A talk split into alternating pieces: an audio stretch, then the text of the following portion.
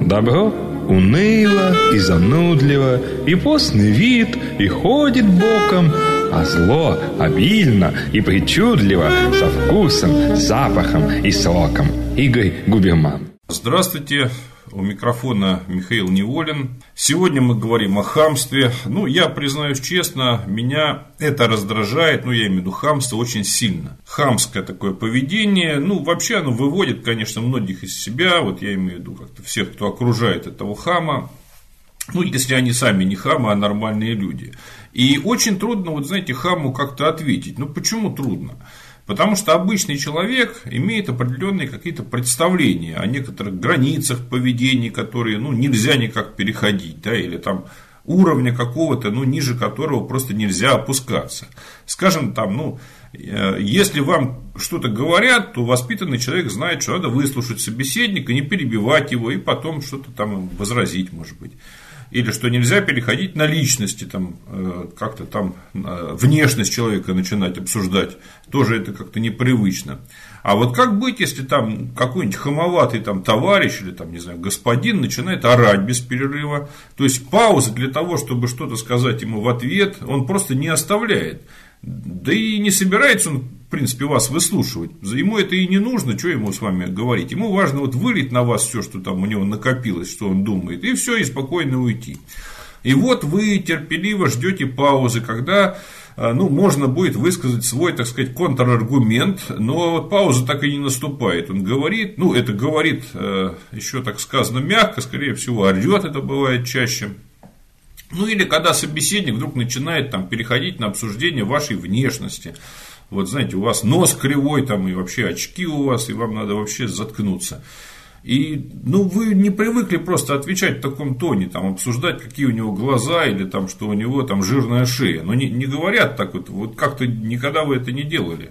Ну и вот поэтому его оружием, вот этим оружием хама, он владеет явно лучше вас. Едва ли вообще смысл имеет ввязываться вот в схватку, так сказать, такого рода, потому что вы все равно в дураках останетесь.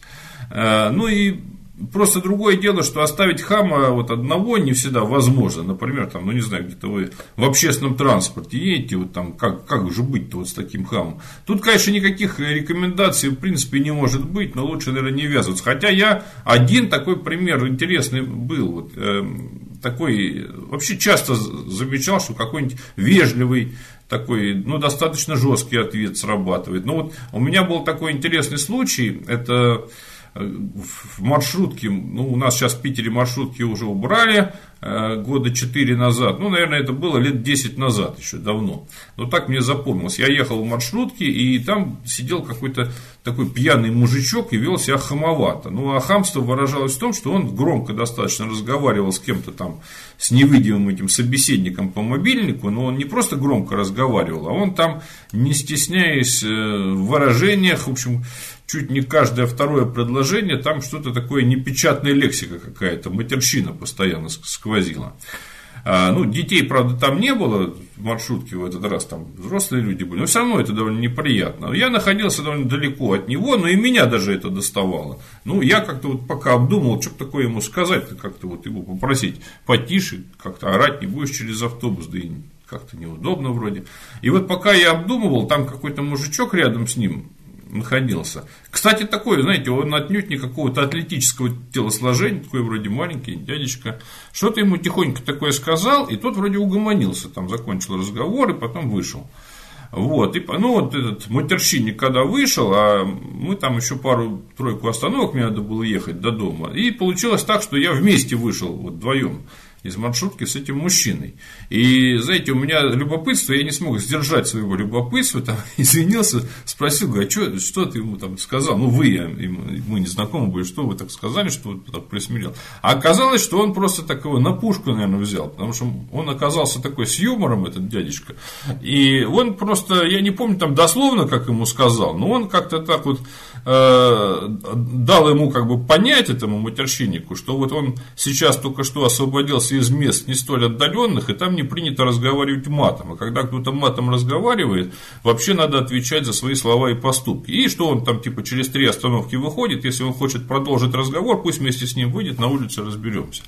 Э, ну, видимо, тот что-то решил, матерщинник решил не рисковать, или, может, ему надо было просто раньше выходить, и вот этот бузитер раньше вышел. Ну, я не знаю, там это надо, наверное, так на, на, еще находчивость иметь такое сказать, но э, вот все равно, по крайней мере, вот какой-то это был достаточно, по крайней мере, ну, другие люди не слышали, что он говорил, поэтому это как-то так хамством не выглядело.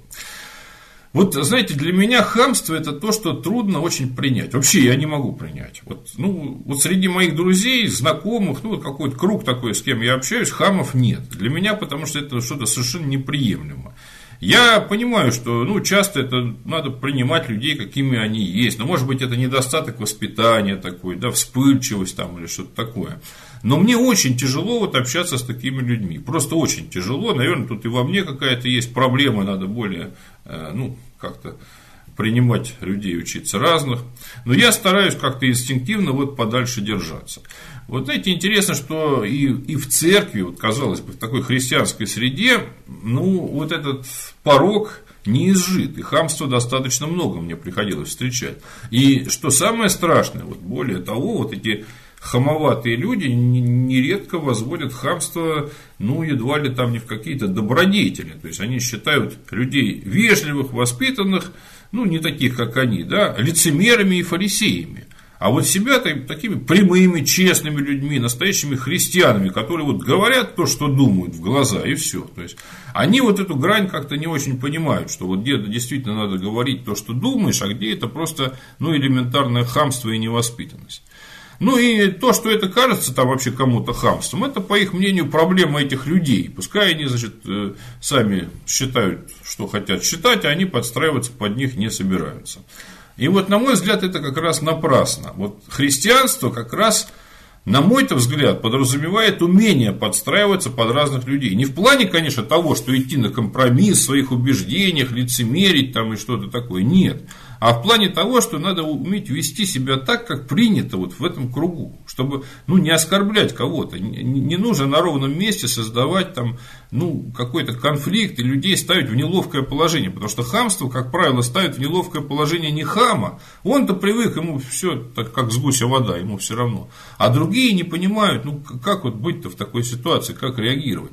Это не обязательно какие-то религиозные нормы, но обычные формы поведения, да, ну, я не знаю, прийти там куда-то вот в общество, где, э, ну, не знаю, там какие-то такие ортодоксальные иудеи сидят. И вот я демонстративно начинаю вытаскивать там шмат сала, что-то есть. Это тоже вот, я ничего даже не сказал, но это как-то выглядит тоже хам, хамством каким-то, поведением таким нарочитым. То есть я это явно делаю, чтобы кого-то, ну, вывести из себя или что-то такое. Или где-то вы находитесь в обществе, где принято обращаться там к старшим на вы, ну или как-то иначе выражать там форму Э, своего почтения. Да, таких, вот, например, в Корее мне с этим приходилось сталкиваться, там надо обязательно там, поклоном как-то, ну, дать понять, что вы уважаете вот этого там старшего какого-то человека.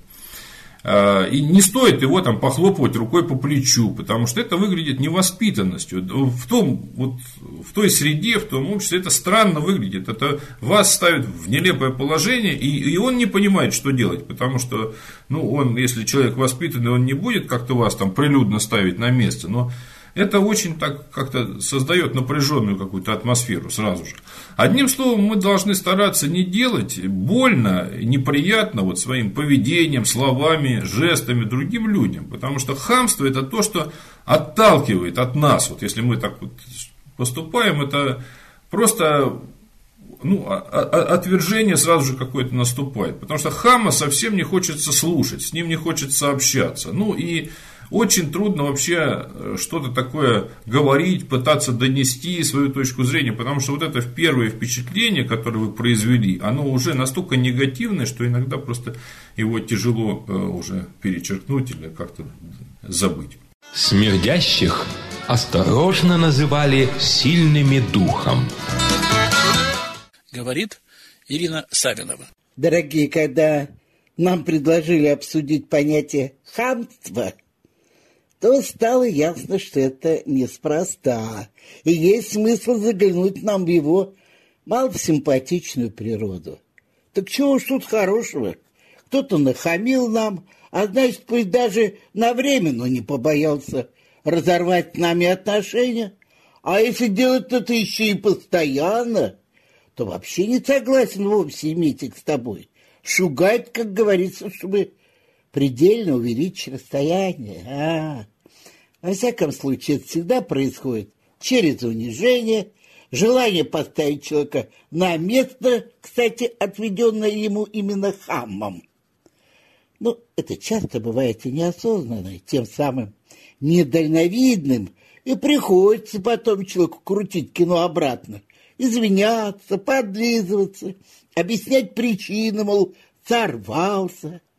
Однако, за большей частью, это уже звоночек, говорящий и о несовершенстве, или просто непрочности ваших отношений. Но к тому же я лично без культуры близкого человека. Но надо сказать, что многие умудряются хамить и вполне культурной, даже изящной форме. Но это дело не меняет. Такое явление, ведь по сути, это же есть борьба за власть, желание похитить достоинство другого, будь то в браке, в дружбе, в партнерстве, на производстве, даже случается в уставных отношениях, когда на свой страх и риск нарушают субординацию, за что и получают то на два наряда вне очереди, то гопвахту, может, и похуже. Но вот что странно. Люди не боятся это делать. Наоборот, как-то стихийно даже раздуваются и не заглядывают вперед. Муж не боится оскорбить жену и потом оказаться в пустой постели. Один из братьев объегорит другого в порядке дележа наследства, а после даже и не получить от братца-то и поздравления с днем рождения. Или вы смеете позорить друга, у которого никогда раньше не получал отказа, когда занимал деньги, а теперь, а теперь уже не получишь. Или, допустим, смело пренебречь мнением учителя-наставника, который вывел тебя в люди, а потом уже не сметь даже и попросить его дать тебе, ну, куда-нибудь, куда нужно, рекомендацию. И самое страшное, это там, где особенно не боятся последствий. Это с родителями, спекулируя на их природной, неистребимой привязанности. И так я вернусь к вопросу, почему не бояться? Да потому что вот этот взрыв хамства, это ведь не просто стихийный поступок своеволия, а проявление демонических духов, духа превозношения – духа поношения, духа свержения, духа жажды власти, духа, в конце концов, даже бывает и уничтожения. И там, где действуют эти силы, там нет правды, нет справедливости, нет моральных правил. Те, кто ими охвачен, ничто их не удерживает, и они уверенно переступают через установленные нравственным законом вещи зацепившись за тот или иной повод, а иногда и не имея его. Их, как говорится, понесло. Давайте заглянем в библейскую историю. Согласно Библии, хам, сын Ноя, повел себя постыдным образом во время опьянения своего отца. И после того, как тот мял виноград и в жажде испил уже забродивший сок, он как бы лежал обнаженный. Кстати, в защиту Ноя я скажу, что, как сказано в Писании, Ной ведь был человек праведный, непорочный в роде своем. Он ходил перед Богом. Но вы знаете, вот кто жил на юге, тот знает, что вот этот размятый виноградный сок, да еще во время солнечной погоды, это еще не готовое вино, и на пробу, казалось бы, просто напиток. Но если его выпьешь, да не рассчитаешь чуть больше, то потом с трудом не можешь встать из-за стола. А если ты еще и устал, пляж и уснешь, где попало. А обнаженной женой он был в связи с необходимостью пребывать в той самой большой емкости купели, где мялся и разбрызгивался спелый виноград. Там в одежде-то нечего делать. И вот после этого Ной, испив забродивший на жрецок, невольно захмелел и, уставший, уснул. Хам увидел и рассказал братьям про наготу отца своего, говорится в девятой главе Бытия. Ну вот обычно это место трактуется как насмешка и неуважение к отцу, что в дальнейшем и вошло в положение термина хамства. Но вот в Талмуде, например, существуют как бы две трактовки описанного события.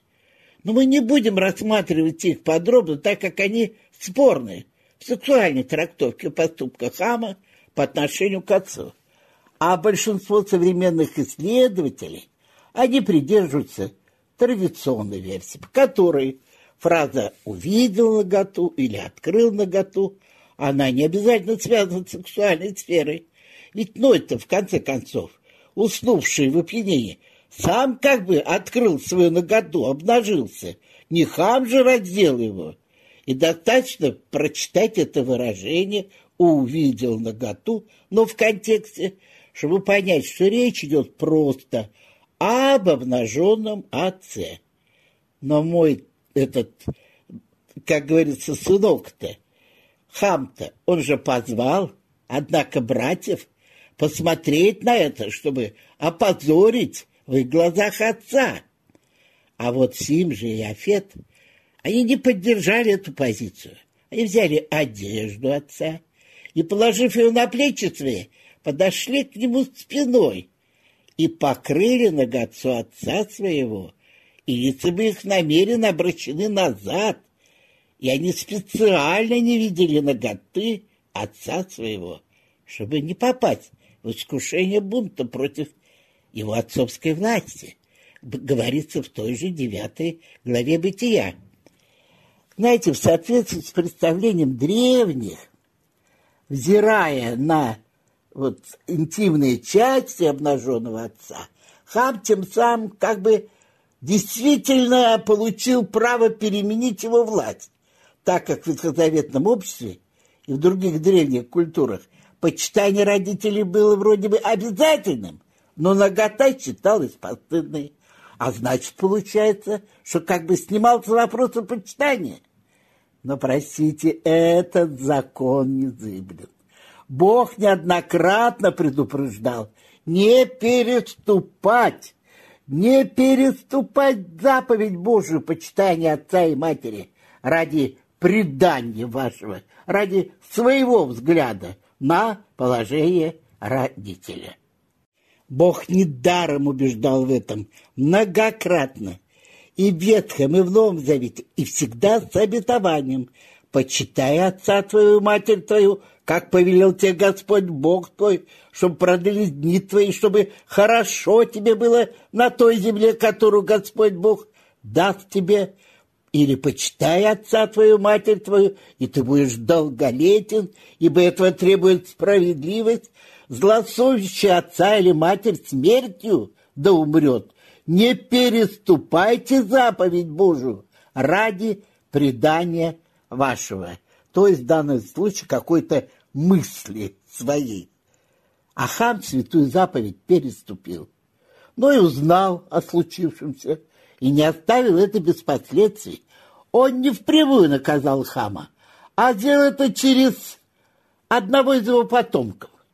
За грех хама расплачиваться пришлось его четвертому сыну Ханаану, которого Ной проклял, пророчь ему рабское существование. Проклят Ханаан, раб рабов будет он у братьев своих. Я хочу расширить область проявления хамства – не только на семейном уровне, хотя это могло бы стать отдельной темой отцов и детей на материале хотя бы русской литературы, вот в первую очередь Тургеневского романа, но я хочу перейти на уровень государственных отношений. Библия в этой области призывает к определенным пределам и бывает довольно жестким. Однако так или иначе в послании римлянам Вот мы читаем подобные обоснования. Всякая душа да будет покорна высшим властям, ибо нет власти не от Бога. Существуют же власти от Бога установлены, посему противящиеся власти противятся Божьему установлению, а противящиеся сами навлекут на себя осуждение, ибо начальствующие страшны не для добрых дел, для злых. Хочешь, не бояться власти, так делай добро, и получишь похвалу от нее, ибо начальник есть Божий слуга тебе на добро. Если же делаешь зло, бойся, ибо он не напрасно носит меч, он Божий слуга, а мститель в наказание делающему злое. И потому надо повиноваться не только из страха наказания, но и по совести. Вот в связи с этим мне снова пришла на память ситуация с восстанием декабристов и нежелание их идти Божьим путем развития общества, но под влиянием, под влиянием западного либерализма в призыве к свободе, равенству и братству, насильственным путем свергнуть русского государя. Но ведь, друзья, полностью свободным в обществе это довольно проблематично. Равенство, оно же не получается за счет разницы, имеющейся тогда в России сословий. А братом стать государю российскому мирным путем, ну, как-то нереально, а это значит, что надо? Обличать, нахамить, опозорить и сбросить силы с пьедестала. Вот, например, Павел Пестель, самый влиятельный активист движения, один из авторов программных документов «Русская правда». Кстати, предполагаемый диктатор будущей военной хунты. Так он расписал будущее. И вот следуя этим документам, он сам и заговорщики, в частности Южного общества, были не просто за свержение самодержавия, но за убийство всей царской семьи вплоть до детей и родственников за границей. Потом, чтобы их либерализм не перешел в агонию, все главные зачинщики писали потом покаянные письма государю, а участники потом сдавали целыми списками своих товарищей. Уж лучше бы и не начинали. Но, однако, очень силен оказался тот демонический дух, зародившийся еще на небесах, преступной инициативы Люцифера, из загнанного и изгнанного из райского мира вместе со своей хамской бандой. У пророка Исаи мы читаем об этом. В преисподнюю низвержена гордыня твоя со всем шумом твоим. Как упал ты с неба, десница, сын зари, разбился о землю, попиравший народы, а говорил сердце своем, взойду на небо, выше звезд Божьих, вознесу престол мой и сяду на горе, сонме богов на краю севера, взойду на высоты облачные, буду подобен Всевышнему. Но ты не сдержим в ад, в глубины преисподней. Дорогие, вы знаете, я просто хочу подчеркнуть, что в той или иной степени подобное ждет каждого хама. А вы на земле проживите, как черви слепые живут. Ни сказок о вас не расскажут, ни песен про вас не споют. Максим Горький.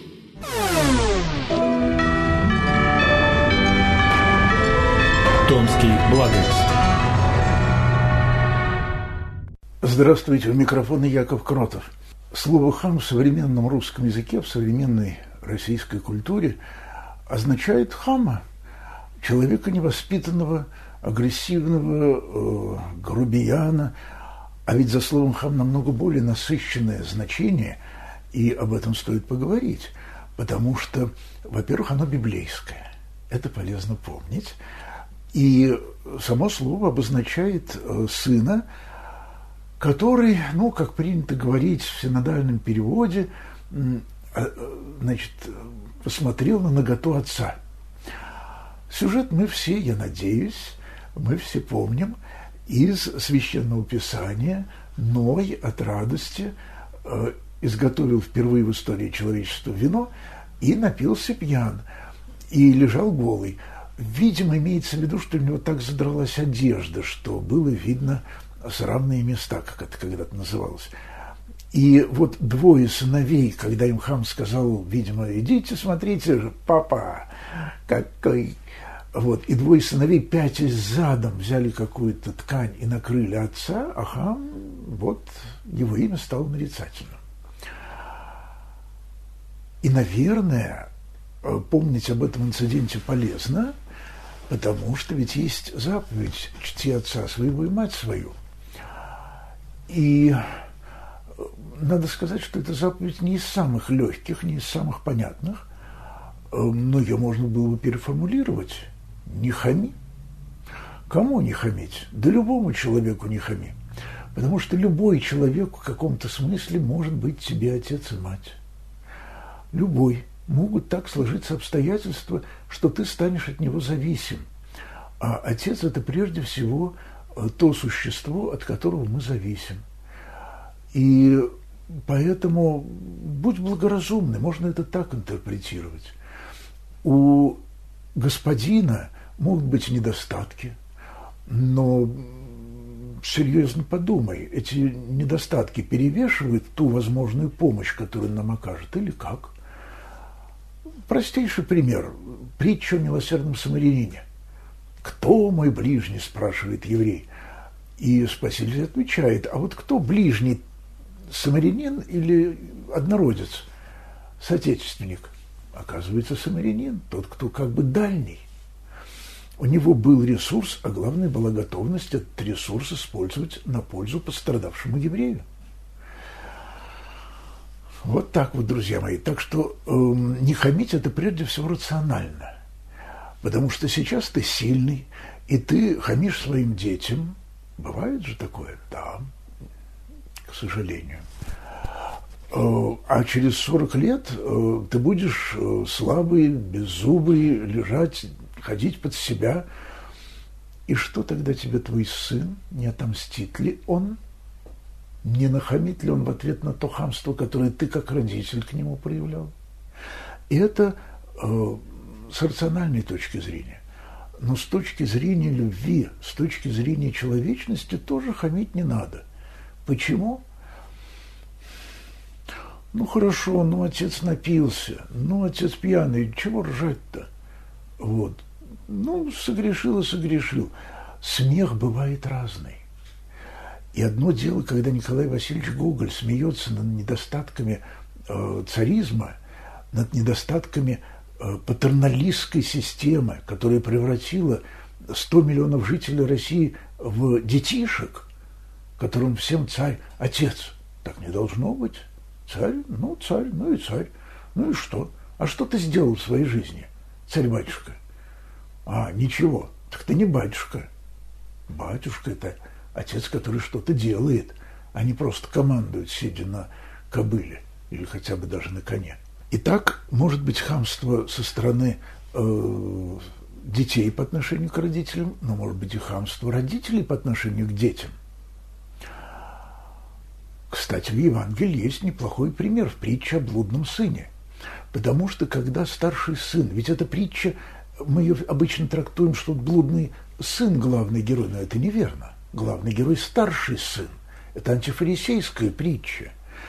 И Спаситель говорит о том, что фарисеи похожи на старшего сына, которые все соблюдают, но при этом так скрипят зубами, что ангелы раз, разлетаются в разные стороны.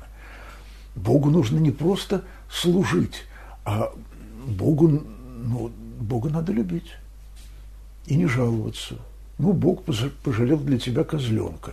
То есть ты любишь Отца Небесного только в расчете на вознаграждение. Ну, это хамство. Только это хамство в наморднике. Бывает, видите ли, такое вот оно и есть фарисейство.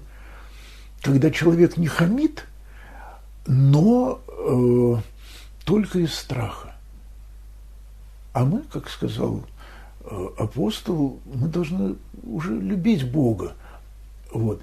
И мы, конечно, боимся Бога, но уже боимся не как рабы, а как любящий. Как любящий человек боится обидеть того, э, кого он любит и кто его любит. Тут же не место хамства.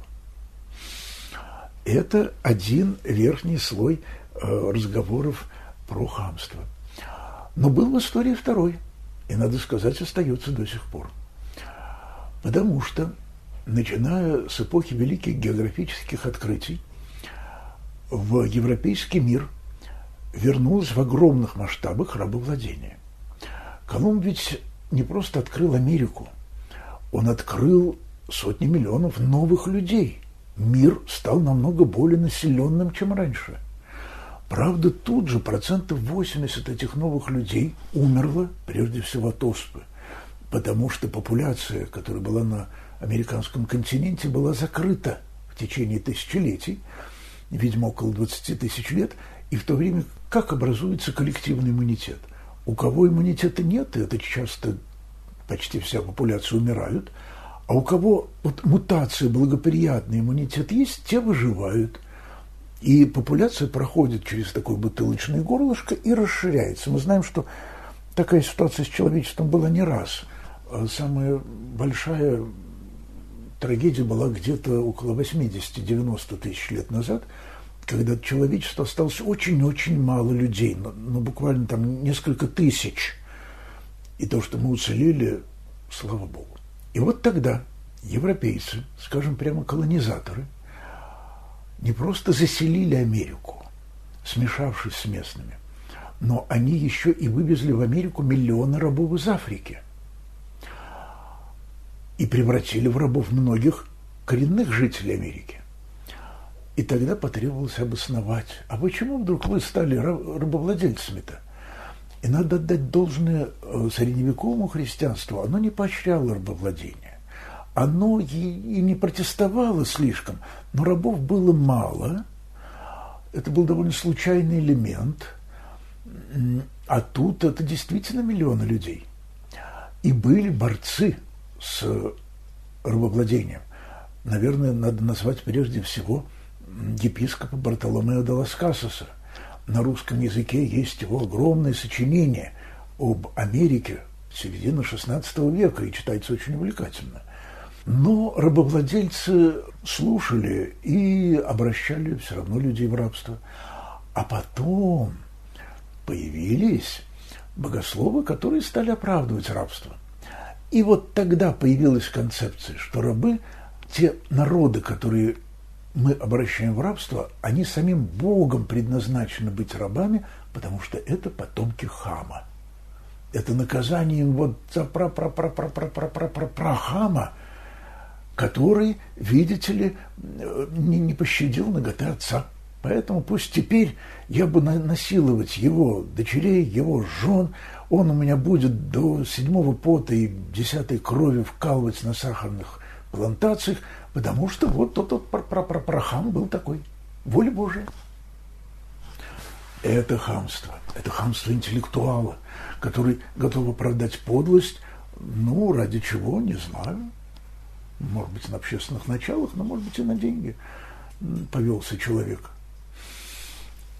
И, надо сказать, проблема обострялась с каждым новым столетием модерна, современности – и, скажем, в XVII веке мы знаем, что и в России, и в Польше господствующий класс аристократии, так называемый, то есть благородная, буквально вот что означает аристократ, э, считали, что они происходят от другого народа, нежели их э, крепостные крестьяне.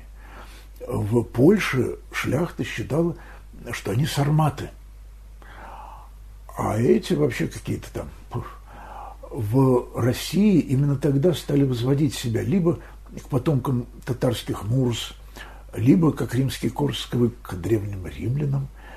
В общем, кто угодно, что угодно, но мы не русские. Это очень мало мы теперь знаем, потому что в течение XIX века, наоборот, правящая элита стала как раз изображать себя русских или в Австрии австрийских.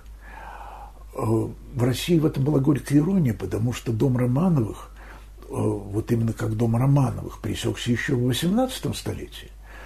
И в этом смысле э, все правители России начиная с середины XVIII века, они были немцы. Другое дело, что они обрусели, хотя я бы сказал, офранцузились. Они лучше говорили по-французски, чем по-русски или по-немецки или по-английски. Потом кровь королевы Виктории влилась. Но они стали считать себя русскими, а в национальном вопросе только это и важно. И своих подданных, а вот к ним стали относиться в XVII веке как к людям другой крови. И на этом утверждали свое господство. Как бы две расы. Раса господ и раса э, крепостных. И это было хамством со стороны аристократии. И если уж говорить о э, хамстве вот, в современном представлении и о хамстве в представлении XVIII-XIX веков, то, простите меня, Салтычиха – это не хамка ненароком, хамка. То, что она делала со своими крепостными хамством, ну, садомазохизм – это же хамство, но она же так поступала и с собратьями по дворянскому сословию. И это, кстати, отличительная черта хама. Он лишен чувства солидарности с теми, кто его товарищ по несчастью или даже и по счастью. У Толстого есть чудная новелла «Два гусара». Э, он побочный результат работы над романом о декабристах и о войне и мире, но прежде всего там Толстой выразил свой идеал благородства. Он же был лихой наездник до самых последних лет жизни, скакал. Э, и кодекс чести у него был, очень даже. И он показывает, что гусар начала XIX века – который мог э, соблазнить дочь э, помещика, который дал ночлег, что вообще считалось в высшей степени неблагородным. Но он соблазнить соблазнил, но не обманывал, не грабил. А вот его сын или его внук уже считали возможным развести на деньги. И вот это вот низость, говорил Толстой. Это уже действительно, ну, если не хамство, то подлость. Но в XIX веке подлый человек и хам были синонимы. В этом смысле нормативный хам XIX века – это Смердяков в «Братьях Карамазовых». То есть сын благородного отца, незаконный сын, озлобленный и справедливый, видите ли, озлобленный. Да, не надо было отлучать человека от семьи, но незаконный, мало ли незаконных детей. Да Василий Андреевич Жуковский, сын рабыни, турчанки, купленный его будущим отцом. Но тот все-таки позаботился о своем сыне. А мог бы вырасти Смердяков, а вырос, ну, почти ангел. Почти. И, наконец, мы вступаем в революционную эпоху и в знаменитейший э, абзац Василия Розного. Даже не абзац. Василий Рознов – это русский Честертон.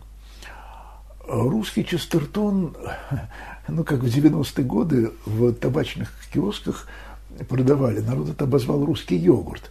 Пластиковые стаканчики, как для йогурта, 50-граммовые, а в них водочка и фольга. Было и такое, господи, мы только не пили. Да. Э, так вот, русский Честертон Василий Васильевич Розанов, в отличие от британского Честертона, э, был эм, юдофоб. Честертон тоже в какой-то момент был, он был не столько антисемит, его брата разорили британские банкиры, которые по стечению обстоятельств все были евреи. И в тот момент Честертон дико не взлюбил евреев, хотя далеко не все евреи-банкиры, честное слово, верьте. Но когда появился Муссолини, когда появился Гитлер, Честертон очень быстро потрезвел. Очень быстро. Так вот, Розанов писал много, он, собственно, сформировал современный русский язык в огромной степени. Яркий, сочный, лаконичный. Я думаю, именно под его влиянием Бердяев резко изменил то, как он писал, и стал тем Бердяевым, которого мы все, я надеюсь, любим. Но лучшее, что написал Розанов, это один заголовок одной единственной заметки. Хам пришел. Так он охарактеризовал февральскую революцию. Хам пришел. Очень обидные ваши слова, потому что пришел и, и мой дед, Яков Васильевич Кротов. Вот, да, он участвовал и в февральском перевороте. Она в основном была сделана такими, как он, людьми. Кто-то из рабочих, кто-то из крестьян. Э, мой дед был переплетчик, то есть он одно время работал на заводах, его сослали, он стал вкалывать как переплетчик, но и пахал. Это все было в Усть-Каменогорске, под Усть-Каменогорском, в степи просто и все. И вот его назвали хамом. И в этом смысле собачье сердце тоже очень обидная вещь для меня. Потому что, когда я читаю «Собачье сердце», я себя идентифицирую с Шариковым. А что делать? Ну, я не врач, я не хирург, я не так хорошо образован, как профессор Преображенский. Вот. А Шариков, ну, когда я говорю, Боже, милости будь мне грешному, я говорю, Боже, хоть Шариковым покати, но я вот такой. Ну, я самый ничтожный из людей, подлый, мерзкий, хам, да. Я люблю уязвлять людей. Я знаю, между прочим, что это у меня с детства – у меня было счастливое детство в каком-то смысле, я вспоминаю как счастливое. Но меня шпынял брат один, старший нет, который замечательный детский христианский писатель, не шпынял, а растил с любовью. Вот, а средний шпынял. Вот, и я ж полюбил шпынять. Вот это самое ужасное. Хамство изначально защита от хамства, самооборона. И поэтому то хамство, которое развернулось в России – начиная с 17 года, да, грех. Но, как сказал Александр Блок, тогда же в статье 18 года, а почему крестьянин сжег мою библиотеку в Шахматово? Да потому что владельцы Шахматова издевались над крепостными на протяжении веков. Я думаю, что Блок был неправ, потому что издеваются над одними, а жгут другие. Это очень э, кривое рассуждение у него было – но в целом хамство – это обычно ответ на хамство. Хамство революции, не все революционеры были хамами. Но кто был, кто сжигал и так далее. Так, голубчики, вы не дали Толстому завести сеть школ крестьянских. Вы душили земскую инициативу и самоуправление. Вы помешали русскому крестьянину быть таким же грамотным, социально активным, сплоченным, как крестьянину Англии, Уэльса, Бургундии, Пьемонта и т.д. и т.п. Вы хотели только господствовать. Мы хороши, как господа, а вы быдло. Это было хамство. И в ответ на это хамство получили разгул хамства. И от этого разгула, между прочим, пострадали не только вы, но и многие крестьяне. Коллективизация, хамская э, политика. Она же не против бар, она против своих, против крестьян. Так что Э, прежде чем ругать хамство, мы должны посмотреть на себя. Для меня символом хамства э, служит фильм, э, чудный фильм «Окно в Париж», где в одной из сцен француженка, несчастная, ну, скажем так, отбившаяся от туристической группы, идет по Невскому поздней-поздней ночью. Перед ней идет джентльмен, все русский. И вдруг он останавливается и начинает ожесточенно лупить телефонную будку. Тогда еще были телефонные будки, пока не разносит ее вообще по мелким кусочкам. Немотивированная агрессия. Вот как определяется хамство э, с точки зрения психотерапии. Откуда у него эта немотивированная агрессия? Почему она немотивированная? Она мотивированная, но от борта два угла потому что телефонная будка ему ничего не сделала. Но середина 90-х годов его унизила ситуация, когда мужик вкалывает, вкалывает, а получает гроши, голосует, а его голос ничего не означает. Когда ему говорят одно, происходит другое. И это началось не в 91 году, не в 90-м, это началось 26 октября 17 -го. Человек вырос в стране лжи и лжи тех, кто наверху. И он не мог бы ответить. Бывало, отвечали. Восстание в Новочеркасске. И мы знаем, чем кончилось. Расстрелами и танками. Задавили. И тогда, вместо того, чтобы отвечать в парламенте, отвечать на выборах, у людей копится вот эта вот злость, раздражение, и часто она завершается самокалечением. Не телефонную будку, а себя человек калечит. Это тоже огромные проблемы несвободного человека, как попугай, который начинает вырывать из себя перья и гибнет. Я вас уверяю, такого хамства, направленного внутрь, очень-очень много. Хамство, которое обращено вовне, оно, конечно, от слабости. Но что это за слабость? Моральная слабость? Откуда моральная слабость? Это слабость угнетенного, лишенного свободы человека. Человека запуганного, человека, ну, сейчас модно слово депривация. Э, то есть человек, который э, ограничен и в образовании, и в кругозоре, и в зарплате, кстати, и в школе ему дают третьесортную жвачку. Депривация. Человек не может ни отдохнуть, ни поработать нормально. Это тоже очень важно. Человек должен работать хорошо. А советская система, и не только советская, мешала человеку работать хорошо. Ты вот давай на бумажке будь вот стахановцем, но реально план не перевыполняй, а то тебя коллеги не поймут, и бока тебе намнут хамски, потому что, значит, им придется вкалывать, как ты. Нет, это не пойдет. Значит, человек, задавленный со всех сторон, обрушивается внутрь. Прежде всего он пьет. Это суицидальное поведение, это саморазрушение. Во-вторых, он ворчит на жену, на детей, на тещу, на бабушку, на собаку дворника, на дворника, на президента, на премьер-министра. В общем, как священник читает заздравные записки, э, человек э, обобранный и бессильный читает записки проклятия. Священник читает о здравии, об упокоении, а человек советский, скажем так, задавленный, вот, он читает только записки о проклятии. Будь проклят этот, будь проклят этот, будь проклят этот. И нам ли его осуждать? Ну, что делать? Ну, не мы такие. Жизнь такая. Довели. Поэтому есть хамство э, первого порядка, второго порядка и третьего порядка. Хамство господина, хамство рабовладельца. Хамство отца, самодура, возможно. Бог не таков. Есть хамство – раба, который восстает. И из трех распятых на Голгофе двое были вот эти вот хамы. Их распяли за дело, как один из них и сказал, и вот этому покаявшемуся, признавшему себя хамом, Господь сказал, будешь со мной в раю. Значит, рай для хама не закрыт. Ты только скажи, что, ну, Боже, прости, что я хамлю людям. И, наконец, есть еще третье хамство. Хамство рабовладельца, который хамит хаму и возмущается. Значит, надо выйти из этого порочного хамотворного круга. Водоворот хамства в природе. Куда выйти? Ну, я скажу к Богу. Но выйти к Богу – это демагогия.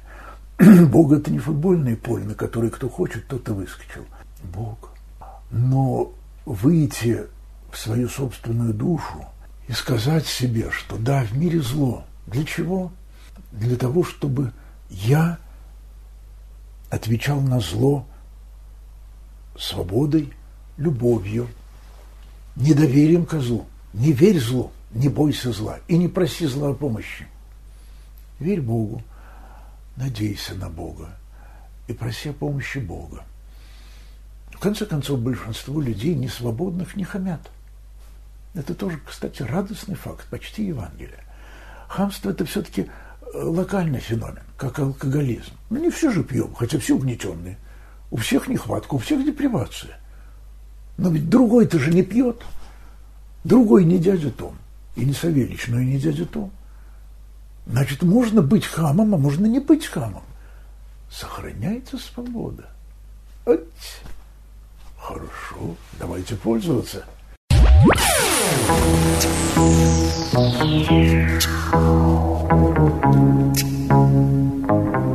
Есть нечто более сильное, чем все на свете войска. Это идея, время которой пришло. Виктор Гюго